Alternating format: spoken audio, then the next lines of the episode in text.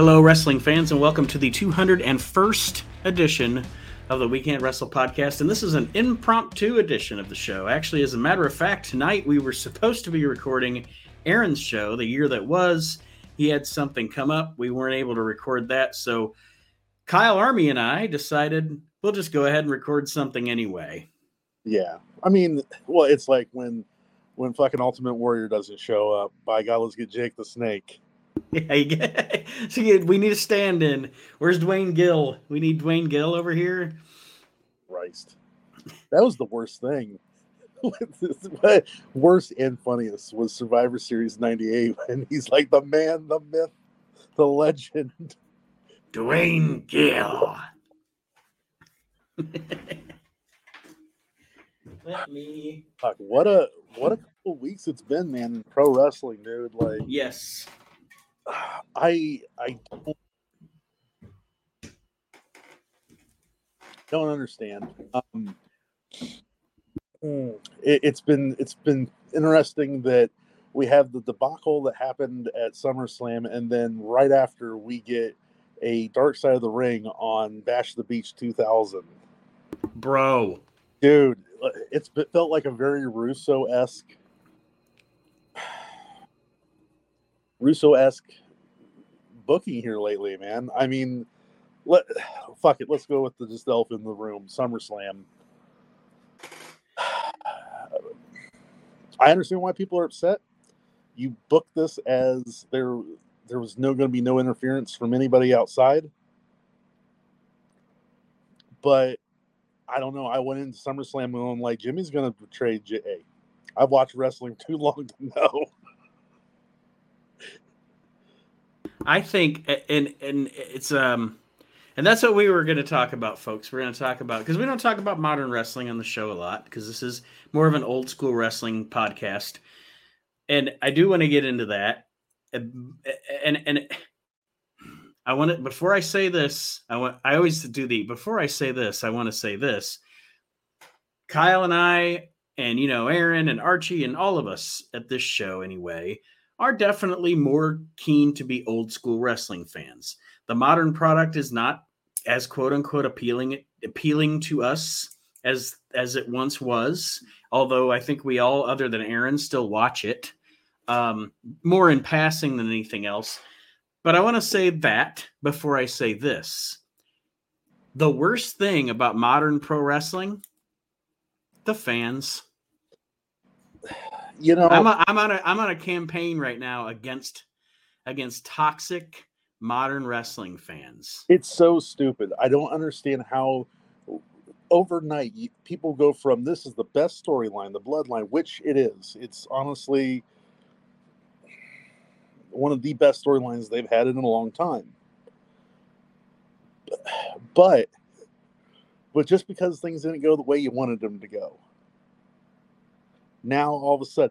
And I, I i almost wonder if if it's if it's almost our fault because you think back to wrestlemania 30 when daniel bryan was going to be in the main event like the fans were able to change vince hunter whoever uh, change their minds to put daniel bryan in.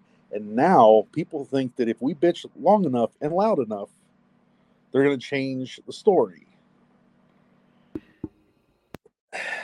But the problem is that I'm sorry, I love Jey Uso, he's great, but he wasn't winning that fucking title. No, and and the other thing is, and this is where we can go back to Vince Russo and the Attitude Era because I always talk about how the Attitude Era, when we lived in the Attitude Era at the time, because it was so different and so fast paced and like nothing you'd ever seen before in wrestling. At the time, I thought it was cool as shit. I look back on the Attitude Era now and say that it is what ruined the business that I enjoyed. Because, first of all, what was born out of the Attitude Era was a different type of wrestling and a different type of storytelling that now people that are are the age that we were then now that's what they know as pro wrestling. So, firstly, to what you were saying about the bloodline thing, and also I'll say this about the Cody thing. These modern wrestling fans have no appreciation for the slow burn, long term storytelling. Nope. Well, and here, here's the other thing. Like I read, and I and I understand that. Like I said, I, I'm not trying to be that guy that's that's bad mouthing marks, and then it's like I read, listen, but I don't have the time to watch. So I a lot of my time is my commutes to work, my commutes to the shop. I'm listening to stuff, and of course I'm going to get their opinions. And a lot of times they bring up good points. And one of the points they brought up was we just saw that Brock is, is leaving till probably Royal Rumble, and everyone is flipping their shit. They're like, "Oh, I can't believe Brock." It's like, well, how can you miss him if he doesn't go away? Yeah, he's an attraction. There's you a know, re- there's a reason why when he hugged Cody and shook his hand, it meant something. and I don't know if you read this or not, or saw that Triple H said this at the Scrum thing, but that was not planned. Brock did that all on his own. Cody, Cody said, "I didn't know. I didn't know. I, I didn't know if he was going to meat hook me or what." But I mean, that's the respect that Cody Rhodes carries. You know, and that's the thing about it. I I love LA Knight. How he's been able to catch on is amazing, but you know as well as I do, it's already started. People, oh, he's just like The Rock. Well, you know what they said about The Rock? He was just like, um, he, he was just like Jesse Ventura, or he was just like, you know, um, It's like that bare naked ladies song. It's all been done before. Everything, everything is a copy of something. There was a Nature Boy before there was Ric Flair. Um, Stone Cold Steve Austin. You look at the Stone Cold Steve Austin gimmick. It is a direct hybrid of the Sandman and Doctor D. David Schultz. Yep. Exactly. But here's the other thing. How, how and I want to ask you this truly and honestly, in this day and age, how can you be a heel in pro wrestling? The best heel they have is Dominik Mysterio. Yes. Get booed. But the problem is, perfect example, Paul Heyman comes out and says, they're like, I'm the greatest manager of all time. What about Bobby Heenan? He's dead. And everyone's like, I can't believe it. And it's like, no, that's perfect. Yeah, and I mean that's why even though even though he's not necessarily and he probably is in my top 10 favorite modern wrestlers. Eh, he's he's not my favorite modern wrestler, but that's why I always give MJF the credit for being a real heel because he'll literally make a baby cry. You know, he does, he doesn't go on he doesn't go on Twitter and talk about, you know, and act different on Twitter than he does on and I have a thing about that too. Like people say that, oh well, there goes kayfabe. Kayfabe got killed a long fucking time ago. We know it. We know what it is. But I'm more concerned about the fact that we're living in a day and age now where on AEW, when you have a contract signing between MJF and Adam Cole, and Adam Cole signs it, the guy in the goddamn front rows, you didn't read it, you fucking moron. and eh, like, uh, fuck, man, we just want logic. And but I said though, it, it I can understand why people are upset. Like you told everybody, no member from Bloodline's getting involved in this match on Sunday. And there's ways you could have done it. You could have had it where Roman was pissed that Solo got involved. Or better yet, how about you just have Roman beat Jey? One, two, three. I love Jey to death, but it's the same thing as LA Knight, same thing as Punk or any other guy who has made it. Like you're getting to a point now where you're reaching that level. Like Jey's at that level, but we've seen what happens when you push something too quick on somebody with Roman. Yeah, and the the um the what do I say? I think that I think that what what has happened with that story is they know what they want to happen. And I think I think and and I may or may not be wrong. I'm not in the booking meetings, I'm not on the writing team.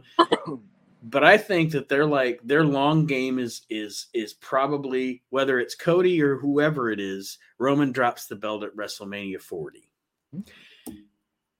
And they know what they want to do in between, but it almost seems like they were like, shit, we have the perfect plan, but it's just three months to we just have like if we if we could just lose three months You know, and it's like I don't know. I don't know what the answer is because have an off season, or better yet, you know, honestly, I don't understand why you can't do be like, guess what? For for six months we're gonna do Raw. Six months we're gonna do SmackDown, and it's gonna be that's gonna be the show, and then you give the other crew time off where they can rest and re let.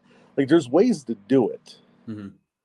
I mean, let's face it, Roman Reigns is the reason why he has the contract that he has is because man's also battling leukemia. I mean, and people still want to bitch that he's not on on TV every week, and it's like he shouldn't be.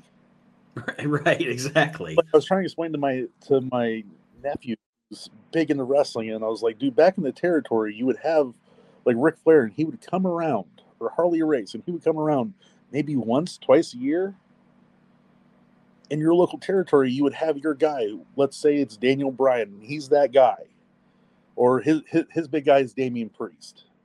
Like that's his favorite wrestler. He's eight, and you know, so I'm like, imagine Damian Priest where he's booked, and then here comes the champion, and it's a 60 minute match, and oh boy, Damian Priest hit Flair with his finisher move, and as the bell's counting down the clock, it's two, one, one, two. Oh, he just fucking missed it. The time ran out. Like Damian Priest or Ric Flair cheats.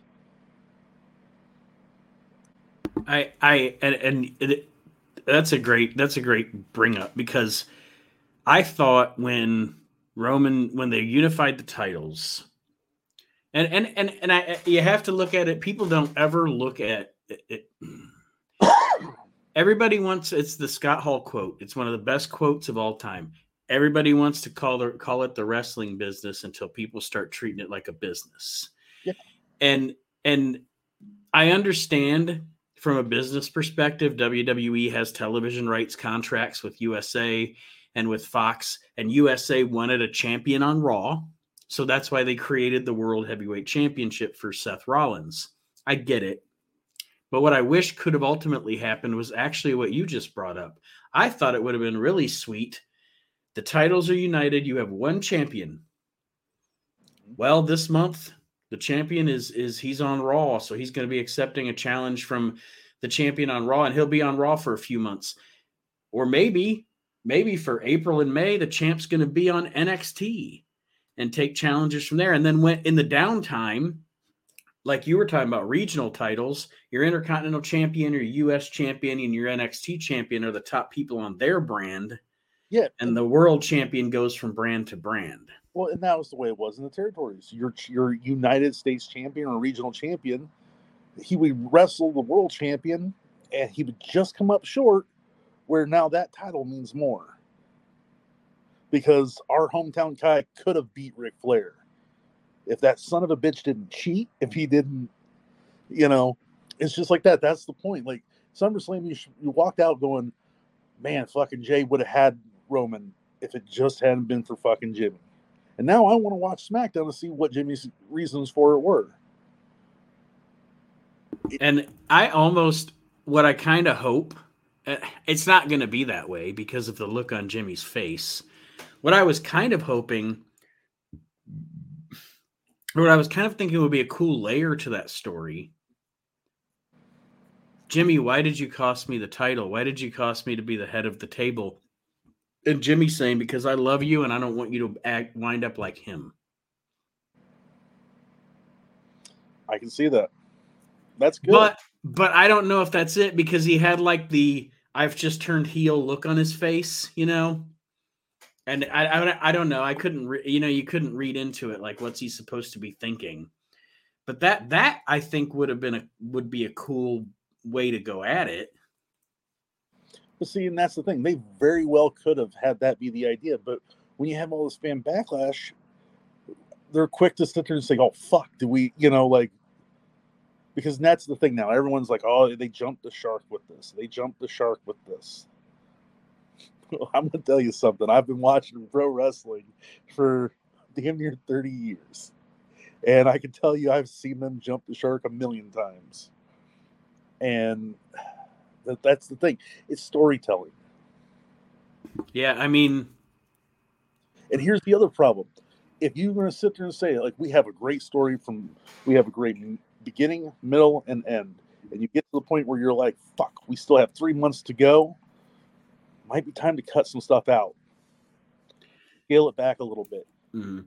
Well, the le- uh, the legendary stuff, like the people the the stuff that these people would would look at as is some of the legendary stuff in the history of wrestling went on for years and years. Example, I'll just use a prime example for anybody that's younger that's listening. And again, I know we don't have a lot of younger listeners because we do old school stuff, but Dusty Rhodes and Ric Flair. Dusty Rhodes and Ric Flair's story started at the end of Starcade 83 because Dusty Rhodes showed up at Starcade 83 and said either whether it's Harley Race or Ric Flair, I'd like to respectfully challenge them for the championship. And then Flair wins the title. Did him and Dusty fight immediately? No. You tell little stories. They kind of they kind of encounter each other throughout the year. And then by the end of the year, they have their match at Starcade 84. And then well, it was easy with the Horsemen because D- Dusty could feud with the other Horsemen. But then, I mean, D- for like three and a half years, Dusty and Flair were intertwined. It was Dusty and Flair, Dusty and Flair, Dusty and Flair. In the WWF, Hogan and Andre. Look how long that story was. Long-term storytelling. You have to you have to be able to to to know. You know what I mean? It's sometimes, and even during a long-term story that is good, you might have a little downtime like we have right now with this one but you have to think about the long game. Well, and that's the thing. I'm sorry. Guess what? Yes, SummerSlam is your big pay per view, but going out of SummerSlam, really, it kind of dies down. I mean, I, yeah, you have Survivor Series, but really, the fuck does Survivor Series mean at this point? I mean, really, you know, it's just another show. Yeah, between the the elimination chambers and the Money in the Banks and everything else, like it's just people don't want to see teams of fives driving to survive because it's like, yeah, okay. Um, that's what I'm saying. Like, I don't understand why you can't. If it was me, I would I would dumb down the pay per views and just show house shows. Say, hey, we're gonna have a premium live event. Oh my God, Roman Reigns is defending his world title at this house show. We're gonna bring you live coverage of it. Yeah, like when yeah. they the the Beast in the East with Brock and and uh whoever. What was it? Was it Kofi? Kofi. Yeah. But we're the, the problem is that people are too concerned about what's going on backstage or what's going on in front of you. Like, can you imagine that? Can you imagine going in and watching Star Wars and or watching the next Marvel movie, and you you're instead of going like, well, man, fucking fuck Thanos, he dusted half the universe. They're like, I can't believe they booked Thanos to do, you know. What? Oh, oh, oh! I'm gonna get back to the fans for a minute because, as a Star Wars fan and a wrestling fan, I have the unfortunate, the unfortunate burden of being in the in pools with the most toxic fucking fans on the planet, the most hate watching, toxic. If you don't like something, why are you fucking watching it? That's just like the the uh the the all right. I like Jim Cornette. I've always been a fan of Jim Cornette. I like Jim Cornette's podcast. Well, I don't listen to Jim Cornette Experience anymore because I don't I don't care to hear him talk about politics and shit. But the drive through, where he answers questions. Those shows will be like four and a half hours long. It takes me an hour and a half to listen to it because I only want to hear him talk about the why does he spend three hours? I know why from a business perspective it's because that's his he gets listeners that way because it's it's all his toxic listeners that want to shit on the modern product well and it's also too because like i said when you have like brian last and stuff we're on youtube it's you know they can Monday morning they can come back and say Jim Cornette, you know, rages on politics, and then they have a 15 minute digestible bite for YouTube that people can listen to on their way to work. I mean, that's kind of what WWE is now.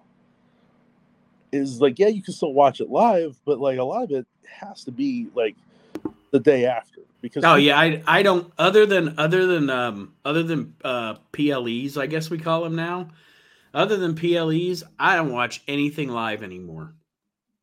I just let it be over and then I watch what I want to watch out of the because I don't want there's what okay you've got Raw which is three hours SmackDown is two hours NXT is two hours Dynamite is two hours. I'm I'm I'm up in the air whether I watch that every week or not. I Collision watch, I watch Collision just because, Collision's two hours. because I cannot stand anymore the Young Buck and Kenny Omega's style of how because it's tail two shows I'm sorry, I'm not trying to cut you off, but it's no, no, that's fine. And I'd love to see what the what the the the viewership is on on both because that's the problem with AEW is you have a serious threat, I'll say, because I think they were smart. Um, AEW Fight Forever. They are now updating, like they gave people a chance to learn the game and play it. And now they're putting in a battle royale mode for Stadium Stampede. And it's a multiplayer online. It's brilliant. You've got some smart people back there, and you how could you not with everyone that's there? But you're letting Kenny Omega and the Young Bucks, I'm sorry, they shouldn't be management. Yeah, and um I really think that that was Cody's thing is Cody didn't want to be management anymore.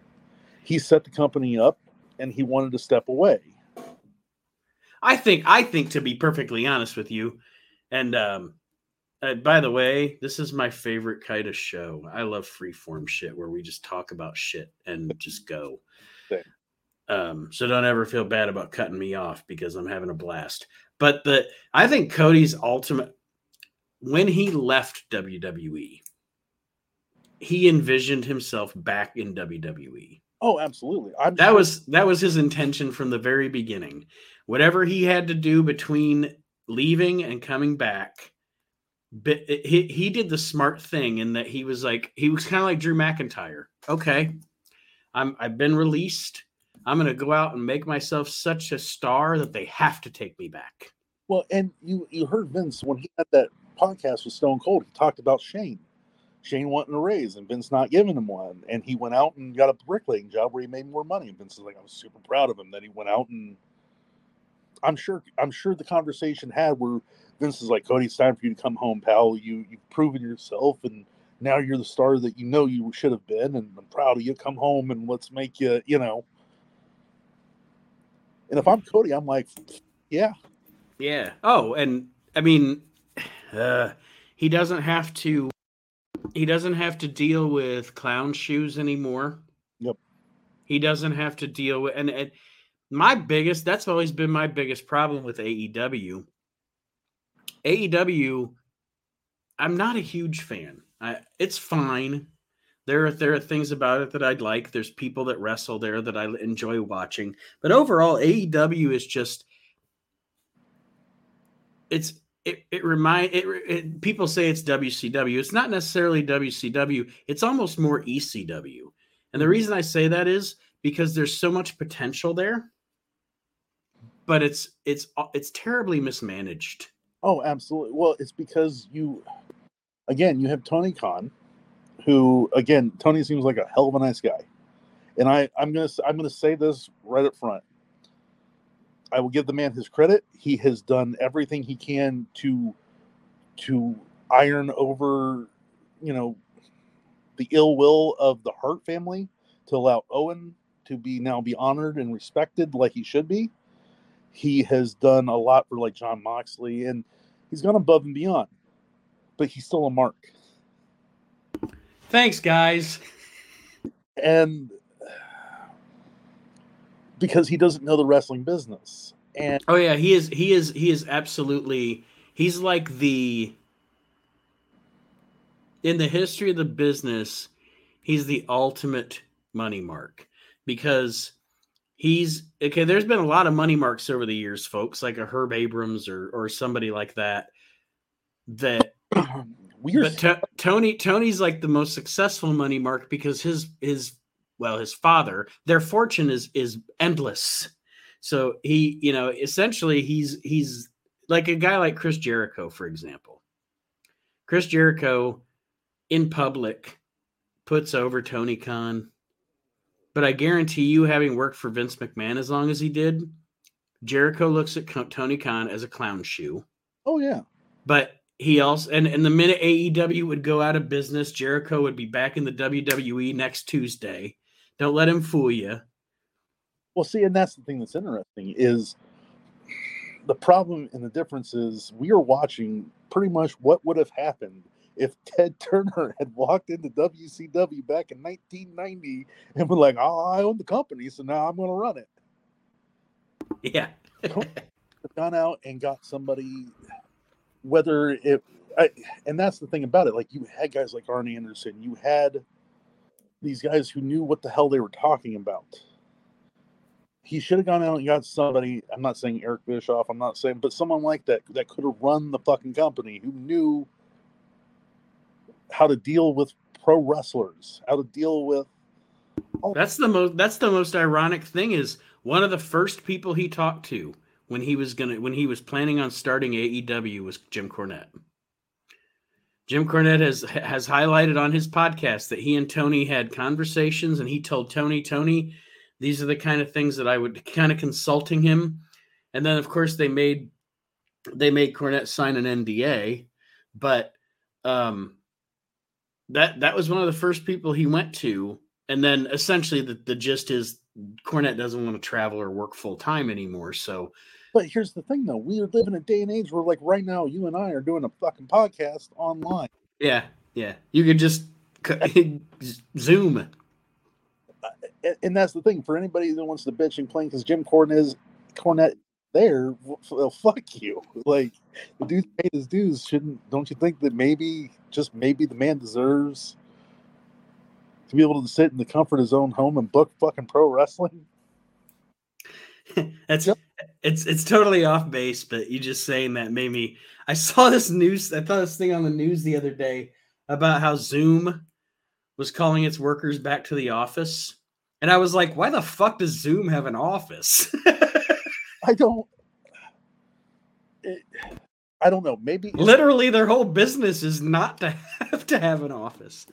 Well, and that's the thing. Like we, I'm sure you have discovered through your ventures, and I have mine that like you don't really need an office anymore.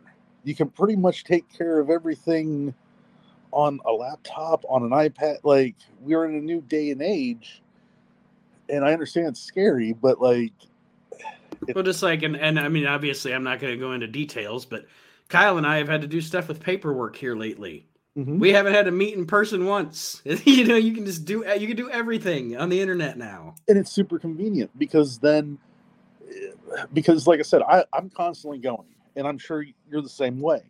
Between the wife and the kids and everything else, like it just, I mean, that's where we're at. We are in a point now, and I don't want to talk politics, but we're at a point now where you have to constantly work and constantly be going to try to survive.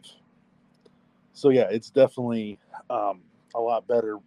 But like I said, I don't understand. You had people. You had fucking Jake the Snake. You had like like oh shit, like you said, Arn Anderson, um, Dean Malenko. You had a man who has for the last twenty years worked directly with the WWE and Vince McMahon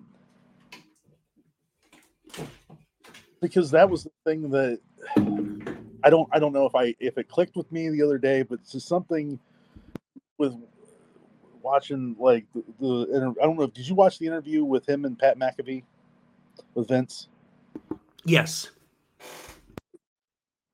It, it really got with me where he was just like, "Look, you know, you could you could be a pro wrestler and you can wrestle in a smoky auditorium." Or you can be a WWF superstar, pal, and I'm gonna make fucking toys and cartoons and he was smart because now WWE and UFC are about to merge, and we are at a new a new cusp. What did you think of Shayna Baszler versus Ronda Rousey? I actually enjoyed it for a match that was. I watched that and I said, you know what? If this is what happens in the next ten to fifteen years of pro wrestling, I won't be mad. Right. it was yes, it was choreographed, but it looked good. It looked like each person was trying, each other was trying to win the match. There wasn't a bunch of acrobatics. There wasn't a bunch of bullshit that. That's gonna be that's gonna be a, an interesting, an interesting layer to pro wrestling now, and and MMA, with those two companies being under the same umbrella it's going to be so much easier for people to go back and forth between the two you know if there's a if there's a if there's a fighter that wants to wrestle or if there's a wrestler that wants to fight it's going to be so much easier for people to go back and forth between the two the two genres. But not even just that but it's just like lesnar.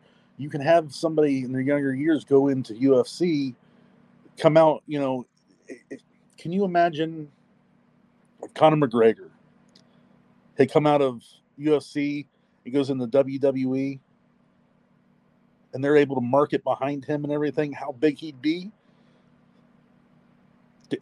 Yeah, and he's already a fucking promo.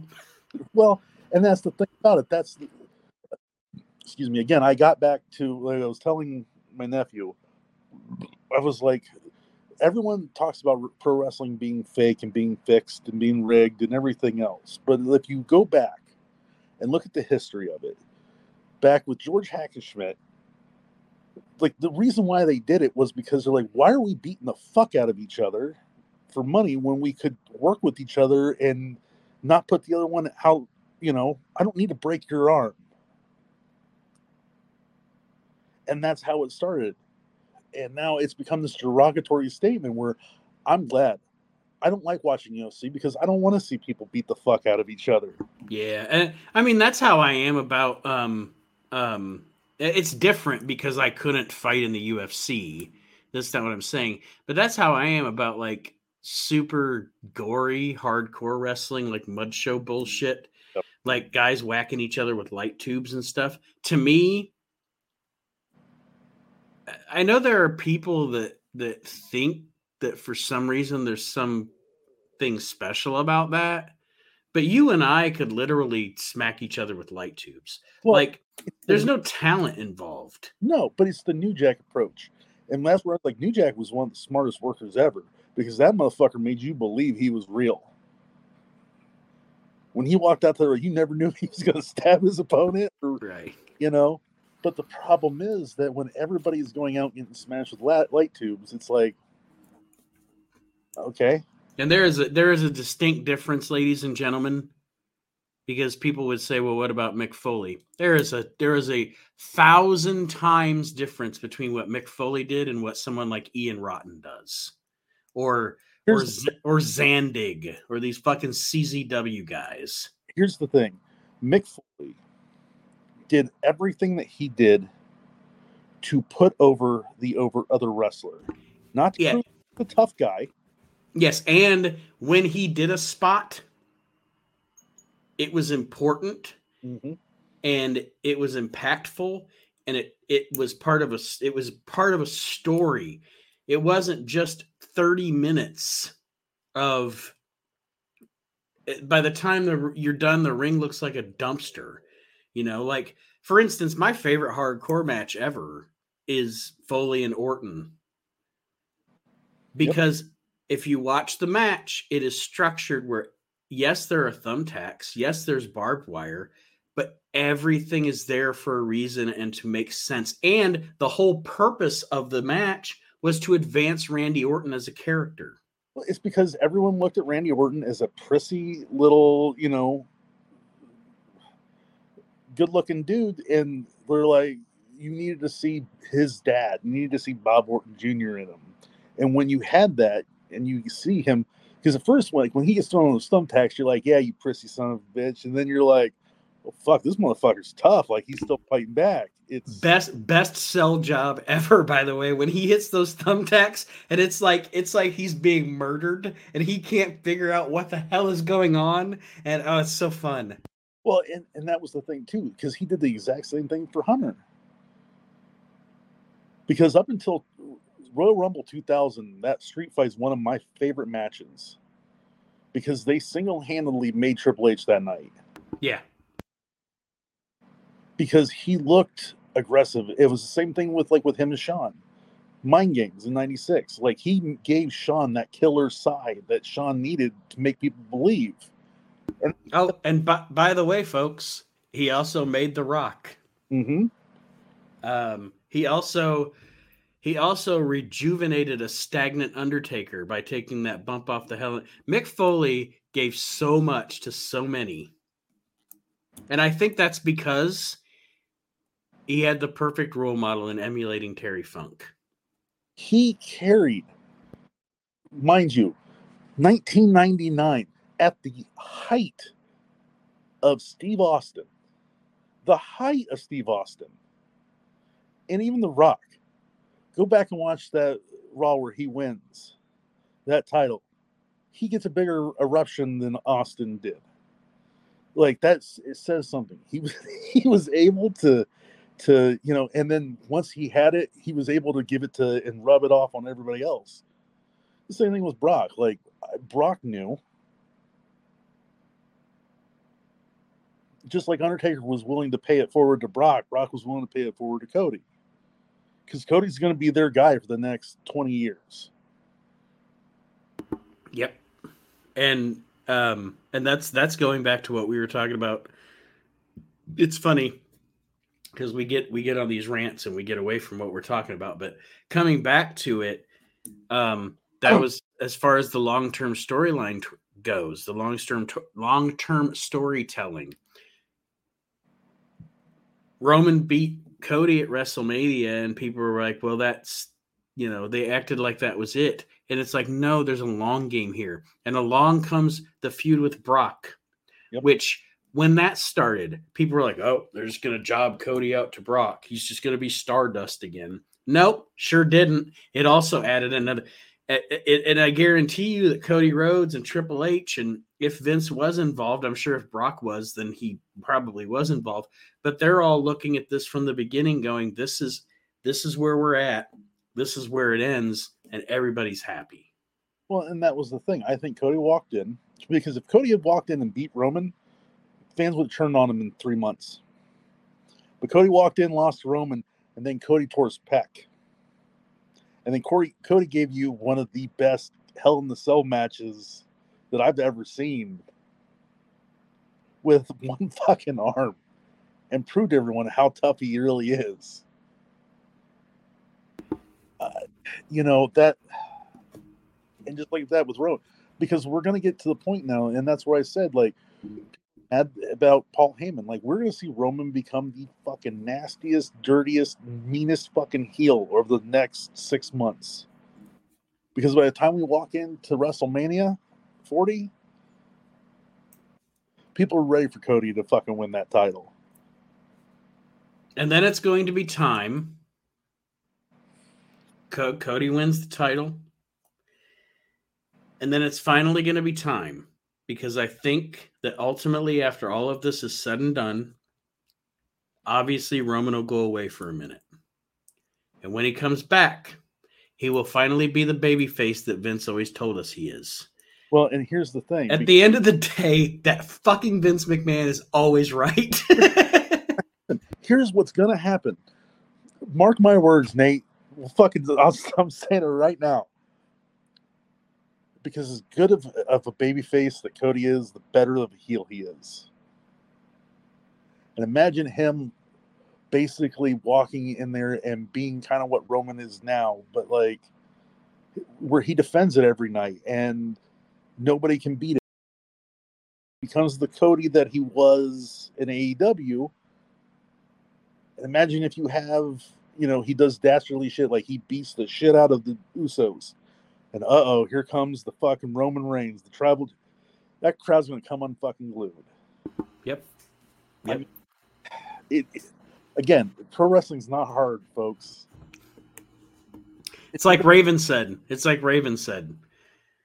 Yeah, I can't, I can't do, I can't do a good Scotty Levy like, uh, like Chad Austin. Yeah, yeah, yeah, kid, yeah. Anyway, um, Scott Levy, Raven, he said there are seven storylines in pro wrestling. Yep. You can tell them with different people, and you can take you take you can approach them from different angles. But there are seven storylines in pro wrestling. You know, fighting over a girl, fighting over a title. We were friends and we broke up. Blah blah. And he's just like he runs down them, but he's like, there are seven storylines. Wrestling ain't he, wrestling ain't hard. He says, you know who his favorite person to wrestle was? Sandman. He's like, all I had to do, all I had to do, all I had to do was go out and Sandman just bumped around me. Like I didn't even have to do anything. Like mark my words, like Dominik Mysterio. This is ending with Rey Rhea beating the shit out of Rey. This is ending with Rhea or judgment, but in some way, like those two are coming back together. But it's just going to be enough for when the fans are going to be, and it's brilliant. But once he does, I he, I'm excited to see the crop of talent that we that we have coming up.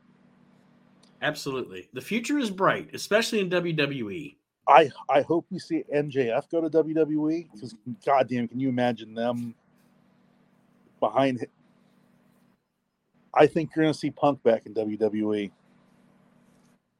I really do. I Everybody winds up back there. It's the NFL. You know, I mean, it's it, the um, it's it's the NFL of the, the WWE is is, and I, I don't again. I don't try to shit on AEW because the parts of AEW I don't like, just like WWE, I just don't watch them anymore. So I hope I always pray for W for AEW to be successful, even if it's not, even if at that time for like a month I haven't even watched it. I don't ever want it to fail because I want the wrestlers to have as many places to work as they can. But it's a pipe dream for anybody to think AEW would ever touch. WWE. I wouldn't be surprised if WWE doesn't have a hand in in in AEW just because it, it's smart. It's it's creating another place, like you said, for people to go and work. I mean, that's the thing. Everyone talks about Vince like he's a bad guy with Brett, fucking Vince is like, go make three million. Yeah, three million dollars, pal. Go do it. yeah, like Why wouldn't you? fuck, man. And That's more than I bought this company for.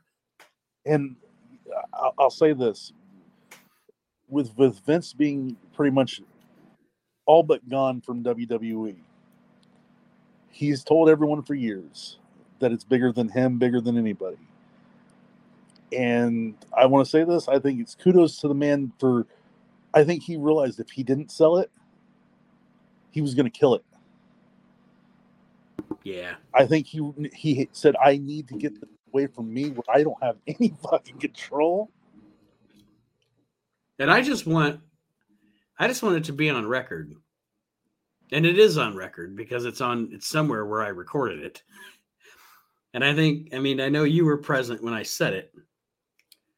Sometime in the year, I believe it was either 2018 or 2019, I said on this show, the moves that WWE are making in their business, the things that Vince McMahon is doing with his company are all with the intent to sell it. Yep. You saw it for everybody else. Because I've worked for corporations, I've worked for retail companies, I've worked for lots of companies that have merged. You know, GameStop. I watched GameStop go through its evolution. I watched a bunch of record stores go through their evolution.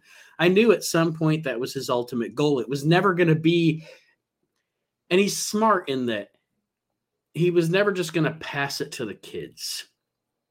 Because just passing it to the kids, and again, this is the this is where we're talking about, folks. There's wrestling, and it's the wrestling business. From a business standpoint, Shane, well, I don't know how involved Shane is anymore or what his stake is anymore. But anyway, Hunter, Shane, Stephanie, the grandkids, all of them stand to make far more money now than they would have if he would have just given them. WWE.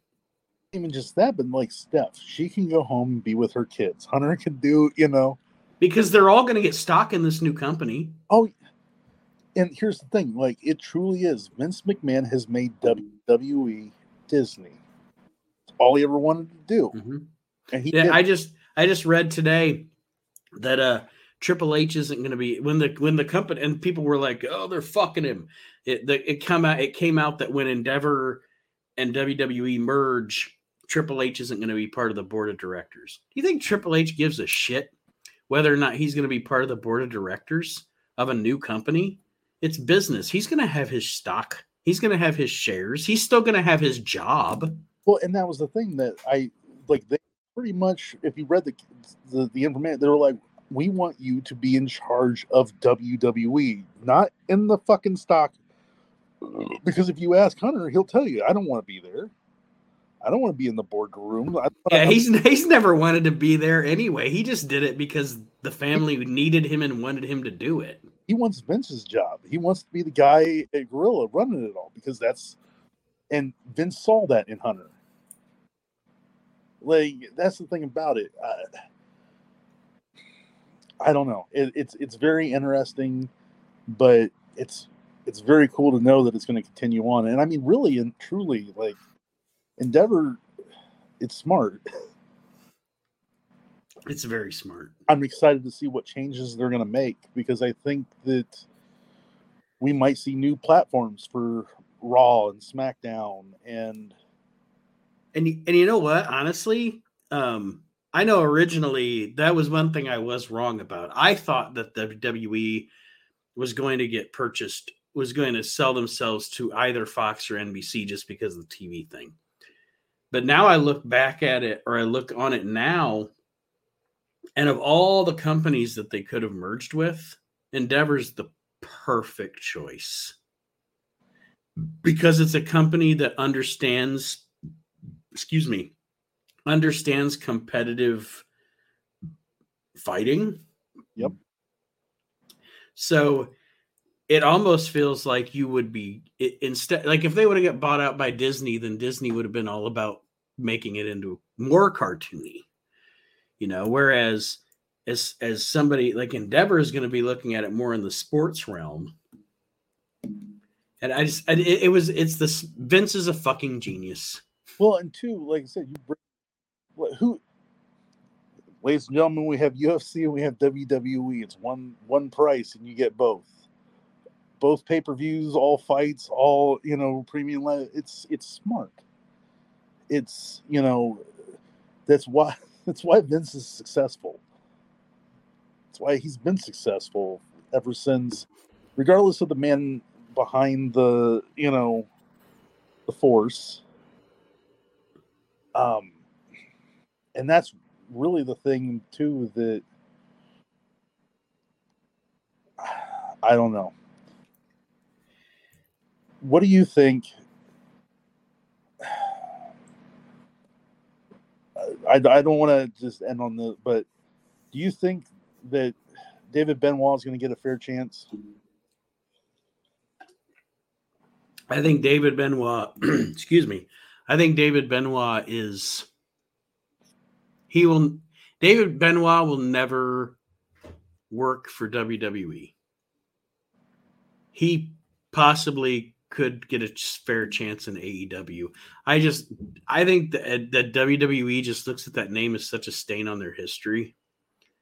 And and it's not fair to him. It's absolutely not fair to him. I'm not saying that it is. I just think that from their standpoint, they just look at it as such a stain on their history that I don't th- I just don't think that they would ever, that it's ever going to happen. But he could W or AEW definitely. I hope so. I hope I hope he gets the chance. And that's the other thing about it.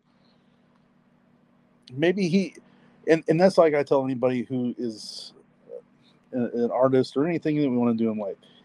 The cream always rises at the top. Uh, I don't care what what is there to hold you back. If you want it bad enough and you're good enough, they're gonna come calling. You know, uh, I hope, I hope, because like I said, it's nice to see like the Mysterios and and the Guerrero still in it. And yeah, and I feel bad for him because it's it the sins of the fathers thing. You know, it is. It's, it sucks for him to have to pay for the sins of his father. Well, fuck it too, and it's almost like even with um Brian Pillman.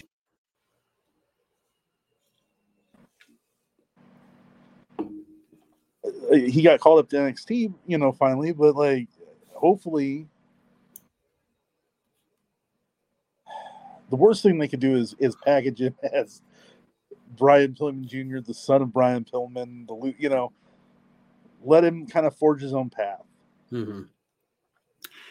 Well, before we sign off, because the beer is filling my bladder, there will be there will be piss soon from your host.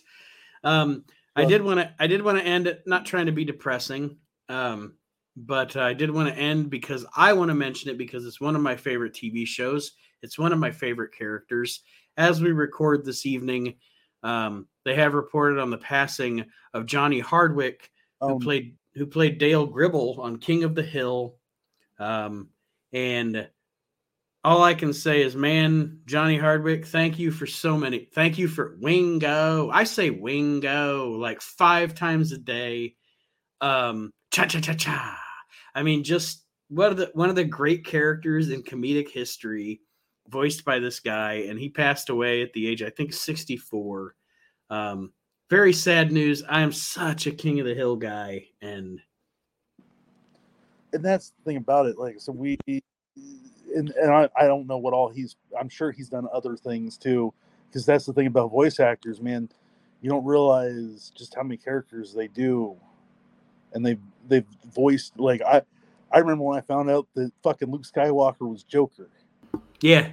you know, so man, that that's sad. Um, I know that they were talking about doing like a a re.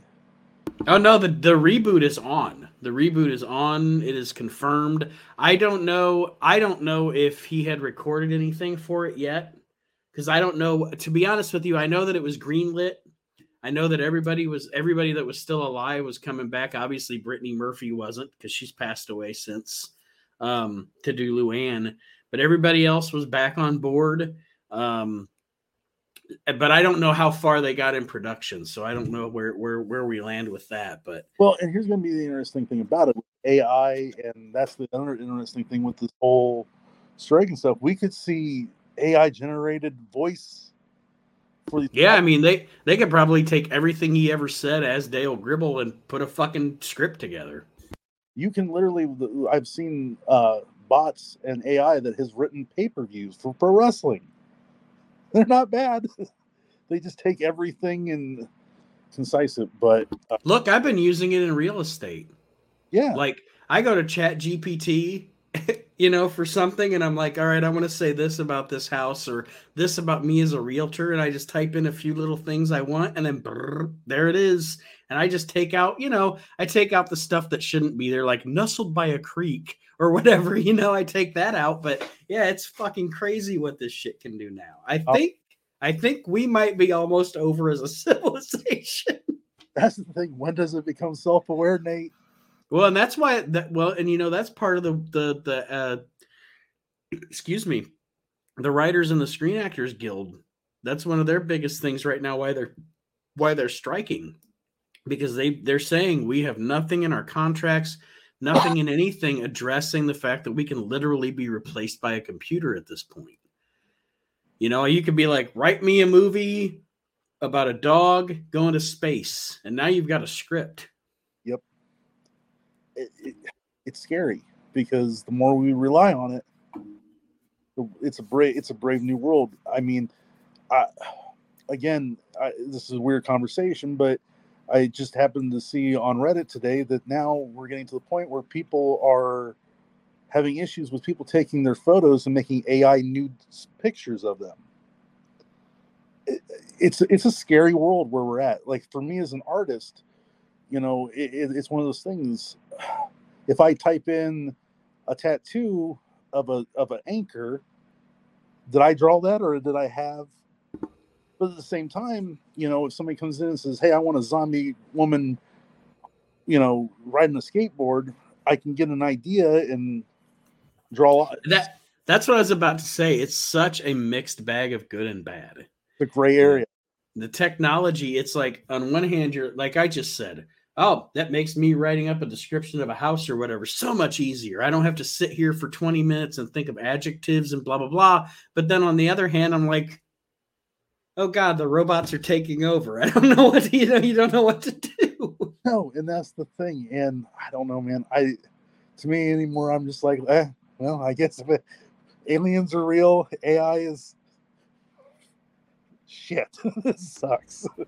The only the only um the only medium that is ever accurate 100% no matter how long it takes folks is science fiction. Science fiction is always right. Science fiction consistently predicts the future and because you're going off of what we basically are as a human civilization. I mean, that's you know, but well, like you said, the beer is flowing. Um, yes, I I just want to end this thing. If nothing else, um, it takes absolutely and costs absolutely nothing to believe in somebody. You throw a fucking stone, you're gonna hear why not. So be that person that's like, yeah, man, do it. Absolutely, and if you have oh sorry if you have if you have uh like for podcasting or or kyle as an artist or whatever if you have a friend that has a business or that is trying something that is doing something the absolute best thing you can do that the best thing you can do is not to give them money the best thing and, and obviously you could give them money if you're supporting their business but what i'm saying is the best thing you can do is support them tell people about them um let's help each other. You know, Dude, my biggest thing. I'm gonna tell you, like we truly are in this together, and until people realize that I don't care what race, religion, sex, uh, whatever it is, we're all the same. We all got bills to pay. We all got, you know, we're just trying to make it through this crazy fucking life. So I'd rather work together and support people. Fuck, it, it costs the same. It, it takes the same amount of, uh, you know, energy. So that's my thing, man. Just believe in them people, man. Well, Kyle, it's been nice to sit down and have an impromptu conversation with you. Like I said, I'm hoping to be on more. Like I said, hopefully once things kind of settle down a little bit. But um, yeah, like I said, hopefully we can get together soon, maybe for the Rumble. Yeah, and we all of us again we have other we're, we're we have other we're going in other directions with the network now too the We Can't Wrestle podcast still exists reliving the extreme still, still exists but we're going into we're going to start doing more non-wrestling stuff kind of getting ourselves out of the box um, there's a sopranos podcast coming to the network yeah, i'm excited about that i'm excited. we're gonna we're gonna do a, a podcast about the show justified um, Kyle and I are going to be working on something uh, as far as a tattoo oriented podcast coming up. So lots of things coming up here on the network that I'm very excited about to get us out of the and, and we love wrestling, but you can only talk about wrestling so much. I'd love to do something with comics. I'd love to do, you know, so that's the thing too. If you have any ideas, like the fans out there, man, you want something you want to listen to. I don't care if you want us to talk about goddamn spoons if there's enough people that want to know about then so yes yeah, so be it but yep. thank you again kyle thank you listeners for listening this week's edition of the we can't wrestle podcast brought to you by dale's dead bug yeah rest in peace dale gribble yes and uh, we'll see you next week everybody. Have a great week